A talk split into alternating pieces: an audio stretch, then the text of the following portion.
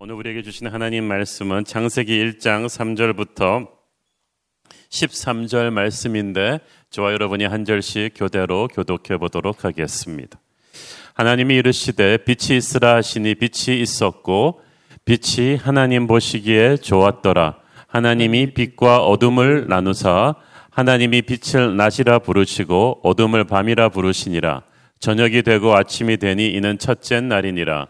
하나님이 이르시되 물 가운데에 궁창이 있어 물과 물로 나뉘라 하시고 하나님이 궁창을 만드사 궁창 아래의 물과 궁창 위의 물로 나뉘게 하시니 그대로 되니라.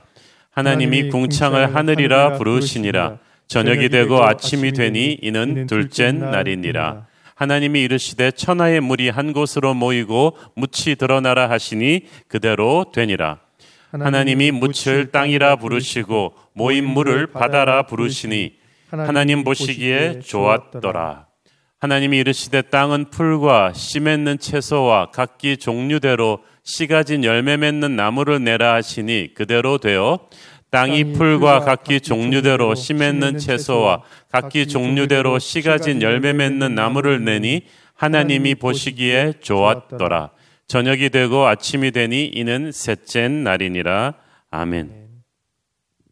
이 창세기 1장의 천지 창조에서 계속 반복되는 패턴이 하나 있다면 그것은 하나님께서 이르시되 무엇이 있으라. 그랬더니 그대로 되었더라. 무엇이 있으라 그대로 되었더라. 하나님께서 이르시되 하나님께서는 정과 망치를 들고 세상을 창조하신 것이 아니고 말씀으로 세상을 창조하셨습니다. 말씀만으로 세상을 창조하셨습니다. 말씀이면 충분했습니다. 하나님의 말씀은 엄청난 능력이 있습니다. 그것은 창조의 능력입니다. 저는 세상에서 제일 위대한 능력이 창조의 능력이라고 믿습니다.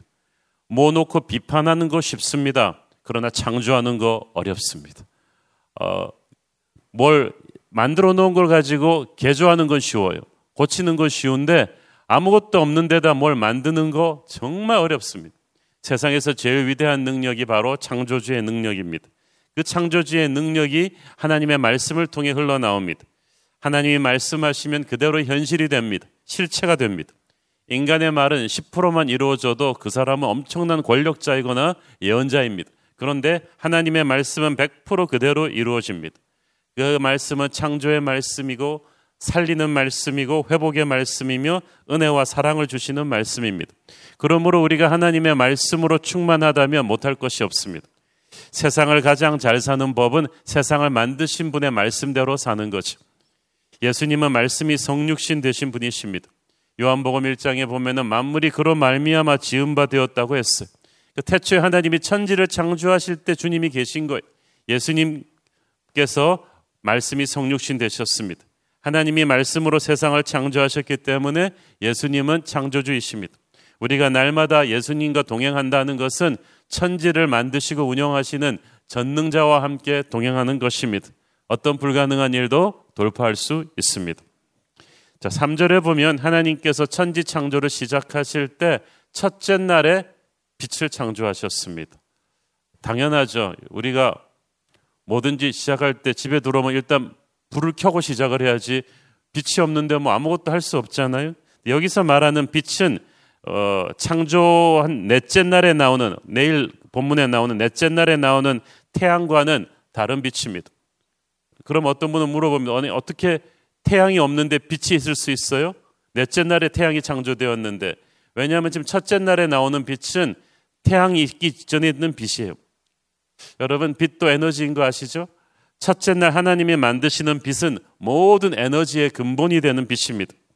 시간과 공간과 물질을 창조하신 하나님께서 이제 여기에다 에너지를 추가시키셨습니다. 그러니까 내일 본문에 나오는 넷째 날에 창조된 태양과 별들은 그 에너지를 발광시키는 장치일 뿐입니다. 쉽게 말하자면 전기와 백열구 전구죠. 지금 첫째 날 만드신 것이 전기라면 넷째 날 태양은 전구에 불과하죠. 그래서 하나님께서 빛을 창조하시고 모든 것의 근본이 되는 에너지인 빛을 창조하시고 빛과 어둠을 나누셨다고 했어. 빛을 낮이라 부르시고 어둠을 밤이라 부르셨습니다. 빛이 있으면 빛이 비추는 면과 그림자가 지는 어두운 면이 반드시 존재하게 되죠. 하나님은 이 현상의 결과를 낮과 밤으로 칭하셨습니다.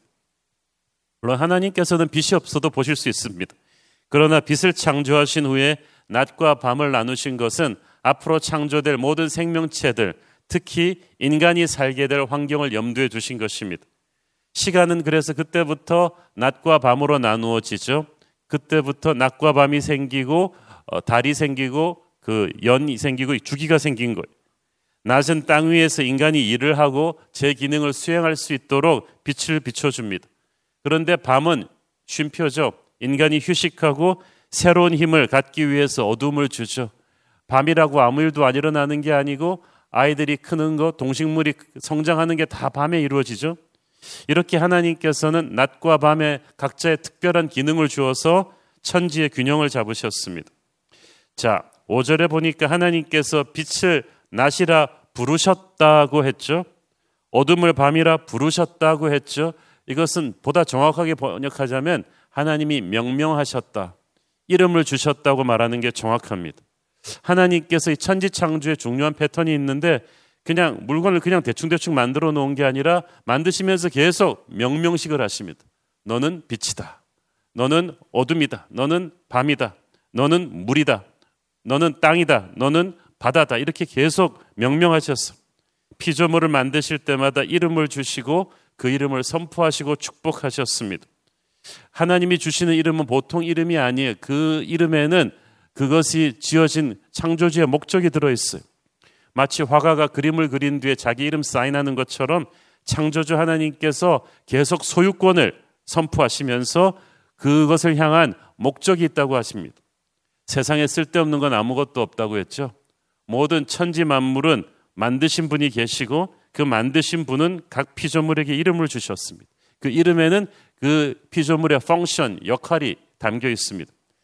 하나님의 분명한 목적이 모든 피조물에 있기 때문에 우리는 하나도 뭘 쓸데없다고 말해서는 안 되는 거예요. 6절, 8절 여기서 또 중요한 본문이 있습니다. 다시 한번 6절, 8절 쭉 읽어 볼까요? 하나님이 이르시되 물 가운데 궁창이 있어 물과 물로 나뉘라 하시고 하나님이 궁창을 만드사 궁창 아래의 물과 궁창 위의 물로 나뉘게 하시니 그대로 되니라. 하나님이 궁창을 하늘이라 부르시니라. 저녁이 되고 아침이 되니 이는 둘째 날이니라. 자, 이 궁창 이게 굉장히 중요합니다. 영어 성경에 보면 expense라고 나와 있는데 그, 어, 제가 볼 때는 그냥 공간이라고 조금 있다 하나님은 그것을 하늘이라고 명명하시는데 어제 본문에서 어제 본문 2절에서 하나님의 영이 흑암과 혼돈으로 가득 찬 수면 위를 운행했다고 했죠. 그 수면의 물을 이 두 개로 나누시면서 만드신 것이 궁창입니다. 하나님께서 궁창 위의 물과 궁창 아래의 물을 분리하셨는데 궁창 아래의 물은 지구 표면을 덮고 있는 물을 가리킵니다. 그렇다면 궁창 위의 물은 뭐냐 하면은 어, 노아 홍수 때 사라졌지만 노아 홍수 이전의 천지 창조 때 지구는 하나님께서 궁창 위의 물측 그 수증기 캐노피를 만들어서 덮으셨다는 뜻이. 그리고 그 궁창 위의 물과 우리 지면의 물 사이가 바로 우리가 보는 하늘 그리고 넓게 퍼진 지구 대기권을 의미하는 거예요. 자, 그림으로 조금 보여드리겠습니다. 이거 노아 홍수 강의 때 하는 것인데 천지를 창조하실 때 하나님께서 궁창 위의 물로 수증기 같은 이 층으로 지구 위를 덮으셨어요. 이 층이 얼마나 중요한지 과학자들은 여기에 대해서 많은 연구를 했습니다. 거대한 물의 막이 천지 창조 노아 홍수 전까지만 해도 지구를 감싸고 있었는데 이것은 우주로부터 쏟아지는 굉장히 해로운 광선들을 차단시켜 주는 역할을 합니다. 우리 눈에 보이지 않지만 자외선이 그대로 오면은 사람한테 굉장히 해롭습니다. 피부를 노화시켜 버리죠. X선도 그대로 쬐면은 치명적입니다. 병원에서 우리가 쏘는 X선은 굉장히 강도를 줄여서 약하게 쏘는 거죠. 감마선은 핵폭탄 터질 때 나오는 빛입니다. 이것이 만약에 여과 장치 없이 우리한테 오면 어떻게 되겠습니까? 이것을 갖다가 이 수증기 캐노피가 차단하면서 원적외선 사람을 치유할 때 쓰는 좋은 빛 같은 것만 통과시킵니다. 오늘날은 이 오존층이 간신히 이 X선 자외선 같은 해로운 우주 광선들을 막아내고 있는데 우리가 지금 환경 파괴로 이 오존층을 그대로 지금 부수고 있잖아요. 이 오존층이 한 30년, 50년 버틸 수 있을까 생각하는데 만약 그게 무너지면 이게 그대로 들어와서 인류는 몇 시간 내로 멸종되고 만다고 합니다. 그만큼 하나님이 덮어놓은 저 층이 굉장히 중요합니다. 어쨌든 천지 창조 때 하나님이 만들어 놓으신 저 궁창 위의 물층은 대기를 통한 복사열의 태양 복사열의 유실을 방지했는데 이게 뭐냐면 그린 아, 그 거대한 그 비닐하우스 역할을 한 거예요. 그래서 남극과 북극을 비롯한 지구촌 전체를 골고루 똑같은 온도로 따뜻하게 합니다. 그래서 노아 홍수 이전의 세상은 하나님이 수증기층으로 지구를 감싸고 있으면서 지구 내부를 온실처럼 평준하게 유지시켜 줬는데 이게 어느 정도 온도냐 하면 사람이 옷을 벗고 지내도 아주 건강하게 살 수 있는 영상 25도 정도의 온도를 전 지구층이 누렸던 거예요. 실제로 북극 가까운 지역에서도 이 제주도 같은 아열대 숲이 냉동된 채로 발견되고 있어요. 또한 심한 바람이나 폭풍우의 형성을 차단해서 굉장히 쾌적한 날씨가 태초에는 유지가 되었습니다. 그래서 지금도 시베리아 같이 추운 지방에서 아열대 동물인 코뿔소 화석들이 막 발견이 되는 거예요. 따뜻한 아열대 물속에서만 살 수 있는 산호초 화석들이 북극에서 막 나와요. 알라스카 같은 곳에서 열대 지방에서나 볼 수 있는 동물들의 화석이 나온다는 거죠. 그래서 홍수 이전의 세상, 태초에 하나님이 만드신 세상에서는 인간 수명이 평균 900살이 넘을 정도로 지구의 환경이 좋았습니다. 그러니까 아담과 이브가 벌거벗고 다녀도 될 정도의 영상 25도의 날씨가 좋았던 거예요. 이렇게 둘째 날 하나님이 창조하신 이 궁창 위의 물층이 너무너무 중요했던 거예요. 하나님의 사랑이었어. 생명체가 마음 놓고 살 수 있는 삶의 터전을 조성해 주었어. 그 거대한 물의 막이 노아 홍수 때 부서졌어요. 그 노아 홍수 때 그 물이 쏟아 그 수증기의 말이 쏟아져 내리고 그 해저 지진들이 막 일어나면서 지구가 파괴된 거 아니에요? 그래서 노아 홍수 이후에 인간의 평균 수명이 확 단출되었어요. 이 지구의 온실 효과가 사라진 거죠. 지각 변동으로 땅도 황폐해졌습니다. 지역별로 이제 계절이 뚜렷하게 되었어요.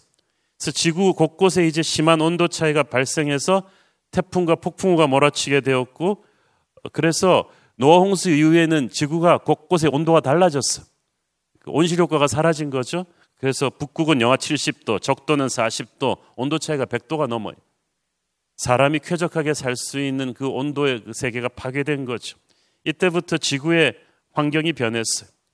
유해한 우주 방사선의 차단이 저 물층이 사라지면서 없어져 가지고 돌연변이나 질병 발생이 급증하게 되었습니다. 이로 인해 인간의 수명이 감소했고 공룡 같은 거대 생물들이 거의 멸종하게 되었죠. 노아 홍수 이후에 인간 수명이 평균 900살이었는데 홍수 이후에 아브라함은 175세를 살았고 모세는 120세, 다윗은 70까지로 살 정도로 줄어들고 말았어. 자, 그래서 이 궁창 우리 위에 두신 것이 얼마나 큰 축복이었는가. 우리가 천지 창조를 하면서 봐야 될 것은 전능자의 놀라운 지혜와 우리를 향한 사랑입니다. 지혜는 탁월함이 천지 창조가 얼마나 탁월하고 질서 있게 되었는지 과학자들도 혀를 내두르죠. 이 순서만 조금만 삐끗했어도 살 수가 없게 된 것을 하나님이 치밀한 지혜로 창조를 하시고 둘째는 사랑입니다. 하나하나가 우리 인간을 향한 생물체를 향한 배려, 지금 방금 말씀드린 그 수증기층처럼 인간이 아무 생각 없이 공해로 부셔버린 이 오존충 이런 것들이 얼마나 지극한 전능자의 사랑이었는지 우리가 볼 수 있죠. 자, 8절에 보면 하나님께서는 궁창을 하늘, 스카이라고 부르셨는데 성경에서 하늘을 말할 때는 세 가지 하늘이 있어요. 첫 번째 하늘은 우리 지구를 둘러싸고 있는 대기층이고 두 번째 하늘은 별들이 있는 우주 공간입니다. 세 번째 하늘은 하나님이 계시는 곳 영적인 세계입니다. 요한계시록에서 하늘의 문을 열어달라고 할 때 이것은 세 번째 하늘을 말하는 건데 지금 여기서 말하고 있는 하늘은 첫째 하늘, 지구를 둘러싸고 있는 대기층, 그 우리가 눈에 볼 수 있는 그 대기층을 말하는 거고요. 내일 우리가 다루게 될 넷째 날에 별들이 있는 하늘은 그 우주 공간까지를 총칭하는 것입니다. 자, 9절 10절 계속해서 읽습니다. 하나님이 이르시되 천하의 물이 한 곳으로 모이고 묻이 드러나라 하시니 그대로 되니라. 하나님이 묻을 땅이라 부르시고 모인 물을 바다라 부르시니 하나님 보시기에 좋았더라. 자, 여기서도 엄청난 일이 일어나죠. 지구 전체를 덮고 있는 물을 한 곳으로 몰아가시면서 묻이 드러나게 하시고 그래서 물이 없는 곳을 하나님이 땅이라고 이름을 주셨어. 물이 있는 곳을 바다라고 부르셨습니다. 그러니까 땅과 바다도 하나님이 처음 지어주신 이름인데 중요한 건 이거예요. 하나님께서 물의 경계를 분명하게 그어주신 거예요. 물의 경계가 없다면 큰일입니다. 바다나 강물이 자기 영역을 벗어나 범람해서 육지에 해를 끼치는 일이 없도록 하나님이 막아주신 거예요. 이거를 깨버리신 것이 노아 홍수 때였지만 하나님께서는 처음에는 인간이 죄짓지 않은 상태에서 물이 물의 자리에 있도록 하셨어. 그래서 여러분 하천의 그 길이나 이런 것들이 그냥 만든 게 아니에요. 어떤 도로 공사도 생각할 수가 없는 탁월한 경계를 하나님께서 만드신 거예요. 땅은 땅의 자리가 있고 바다는 바다의 자리가 있습니다. 하나님께서 지정하신 모든 것에는 자기 자리가 있어요. 천지창조에 다 나옵니다. 그게 질서라는 거예요. 하나님이 만드신 자리를 벗어나는 것은 찬조의 질서를 역행하는 것이고 그러면은 그 난리가 일어나죠. 이 우한 바이러스 같은 것도요.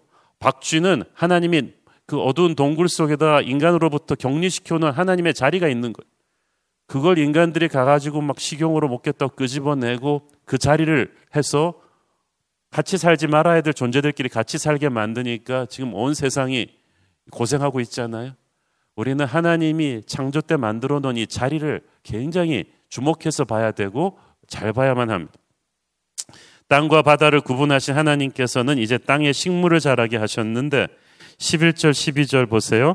하나님이 이르시되 땅은 풀과 씨 맺는 채소와 각기 종류대로 씨가 진 열매 맺는 나무를 내라 하시니 그대로 되어 땅이 풀과 각기 종류대로 씨 맺는 채소와 각기 종류대로 씨가 진 열매 맺는 나무를 내니 하나님이 보시기에 좋았더라.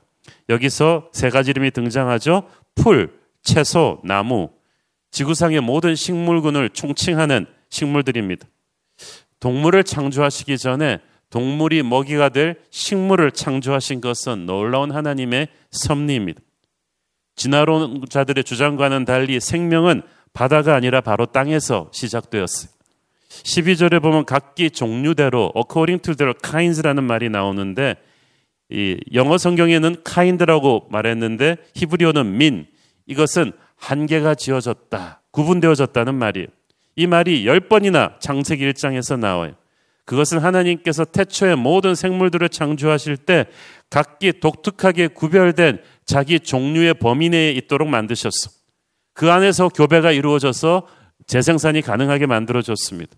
그러니까 모든 식물은 자신과 똑같은 개체만을 재생산할 수 있죠.